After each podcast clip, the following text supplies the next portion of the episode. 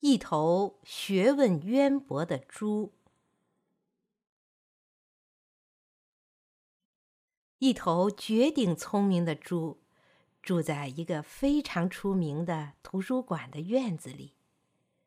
他深信自己由于多年图书馆的生涯，已经成了渊博的学者。有一天，一只八哥来访问。这头猪立即按照惯例对客人进行自我介绍。朋友，相信我吧，他说：“我在这个图书馆里待的时间很长了，我对这儿的沟渠、粪坑、垃圾堆都有着深刻的了解。”甚至屋后山坡上的墓穴都拱翻了好几个。谁要是想在这个图书馆得到知识而不找我，那他是白跑了一趟。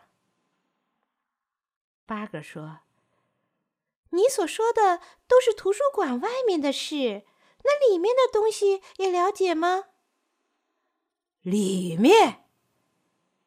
那我最清楚不过了，里面无非是一些木架子，上面堆满了各色各样的书。你对那些书也了解吗？怎么不了解呢？那是最没意思的了。它们既没有什么香气，也没什么臭气。我咀嚼过好几本，也谈不上什么味道。干巴巴的，连一点水分也没有。可是人们老在里面待着，据说他们在里面探求知识的宝藏呢。人们，你说他们干什么？他们确实是那样想的，想在书里找点什么东西。我常常看到许多人。把那些书翻来翻去，结果什么也没得到，仍然把书丢在架子上又走了。我保险，他们在里面连糠渣菜叶都没得到一点，还谈什么宝藏？哼！我从不做那种蠢事。与其花时间去啃书本儿，还不如到垃圾堆翻几个烂萝卜啃啃。